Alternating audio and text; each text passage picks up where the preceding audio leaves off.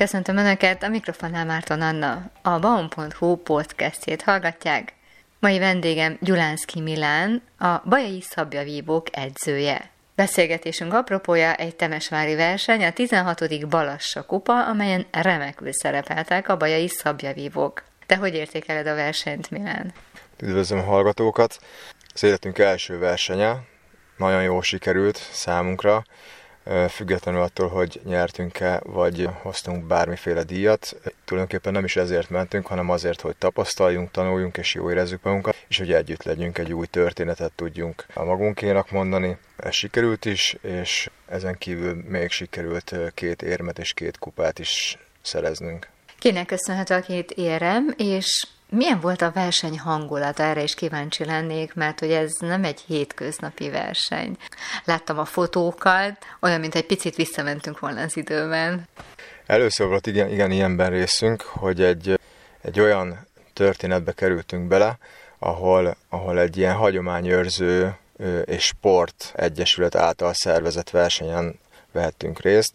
Nekem nagyon tetszett a hangulata, találkoztunk székely emberekkel, akik, akik még szerintem így a régi világnak a, az utolsó ilyen hírvivői, az autentikus öltözékükkel, a, a küllemükkel, Mm, nekem nagyon megfolt például a nőknek a karakán külseje, a férfiaknak a szúrós tekintete, a hosszú varkosba fogott hajuk, a rendezetlen szakáluk, és a, a, a vívásukon és a mozgásukon is meglátszott, hogy ők egy, egy, egy régi világ képviselői.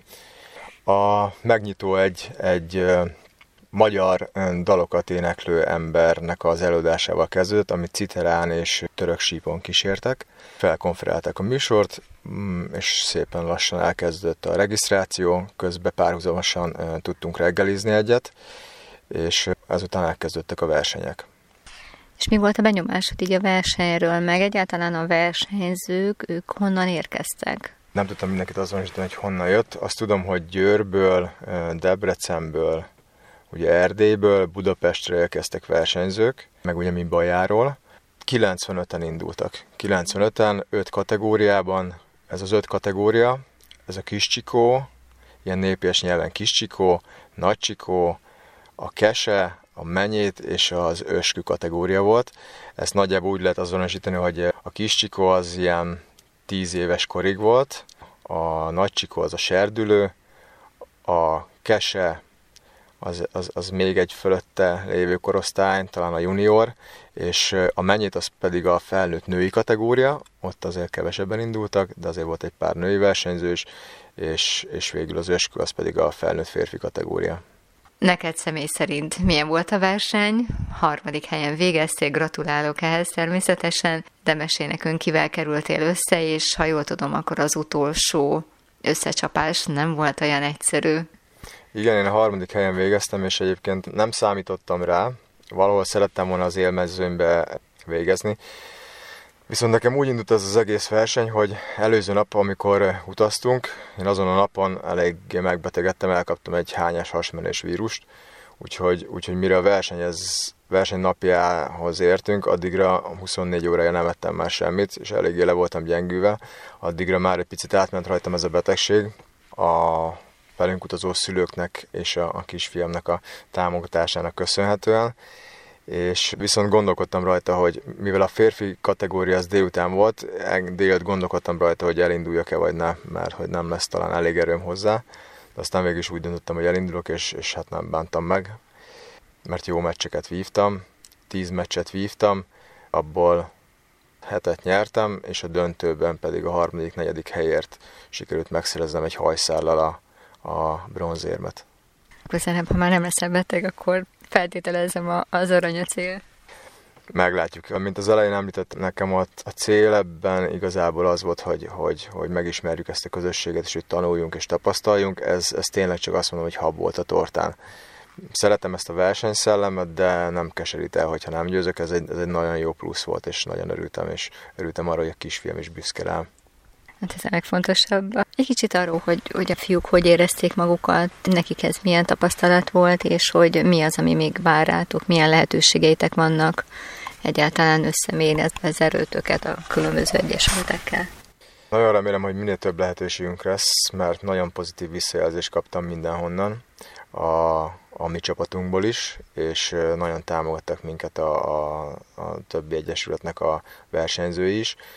Szerintem a srácok nagyon jó érezték magukat, a szülők is nagyon jó érezték magukat. Annak ellenére, hogy fiúk nem lettek dobogósok, illetve majd, majd az egyik fiúról szeretnék külön beszélni, ő, ő ezüst érmes lett, de a többiek nem lettek. Ez egyébként nagyon sok mindennek az összetevője. Ez a 16. Balassi kupa volt. A, az előző 15 kupán egy teljesen más szabályrendszer szerint működtek a versenyek. Most ezt egy picit megreformálták, és a felnőtt kategória például most 20 pontot lehetett elérni, az előző versenyeken csak 5 pontot. És így sokkal többet mutathattak magukból az emberek. Tehát akinek például mondjuk a, a gyerek kategóriában maradt ez az 5 pont, és itt a srácok nem tudtak teljesen kiteljesedni. Tehát 5 pontot nagyon gyorsan el lehetett érni. És igazából nem jött ki a, a vívás tudásuk szerintem. Aki még, akinek nincs rutinja, az még egy picit talán meg volt illetődve. De nagyon-nagyon büszke vagyok rájuk, mert, mert hozták azt, amit a, amit, amit itthon, és, és, és meg tudták csinálni azokat a mozdulatokat, és azt a hozzáállást, amit itthon az edzéseken. Temesvárt sikerült megnézni, esetleg a Begaparton sétáltatok?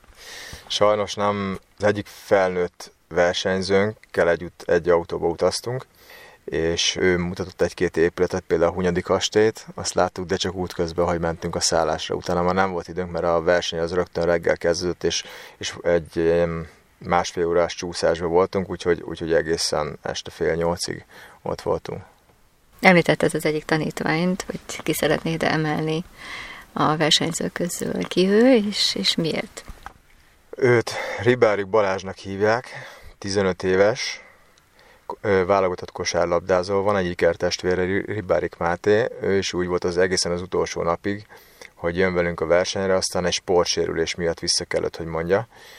Úgyhogy a Balázs jött csak velünk sajnos, bár nem sajnos, hiszen a Balázs nagyon jó, nagyon jó szerepel. Egy nagyon, nagyon különleges képességű sportolóról van szó, és egy nagyon, nagyon alázatos sportolóról van szó. Mellette néptáncol, és, és egy hangszeren is játszik. Ő az a fajta versenyző, az a fajta sportoló, akinek, akinek nagyon jó felvő képessége van, tehát elég neki egyszer elmondani valamit, és azonnal megcsinálja.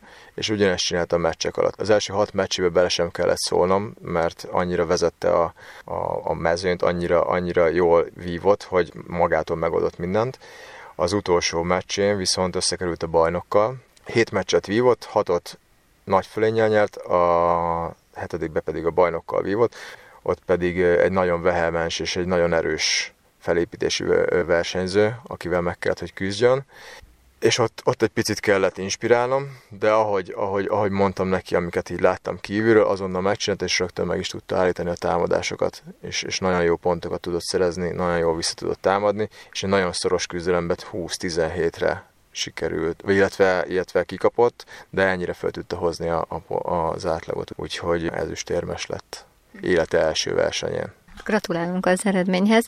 Engem még az is érdekelne, hogy mekkora ez a szabja vívók társadalmi egyrészt elfogadottsága, másrészt a közösség mekkora. Tehát, hogy így magyarországi szinten, de nem csak magyar szinten. Sajnos ennyire nincs rálátásom. Tudom, hogy az én oktatomnak a beszámolója alapján ő mondta nekem egyszer, hogy 400 egyesület létezik Magyarországon.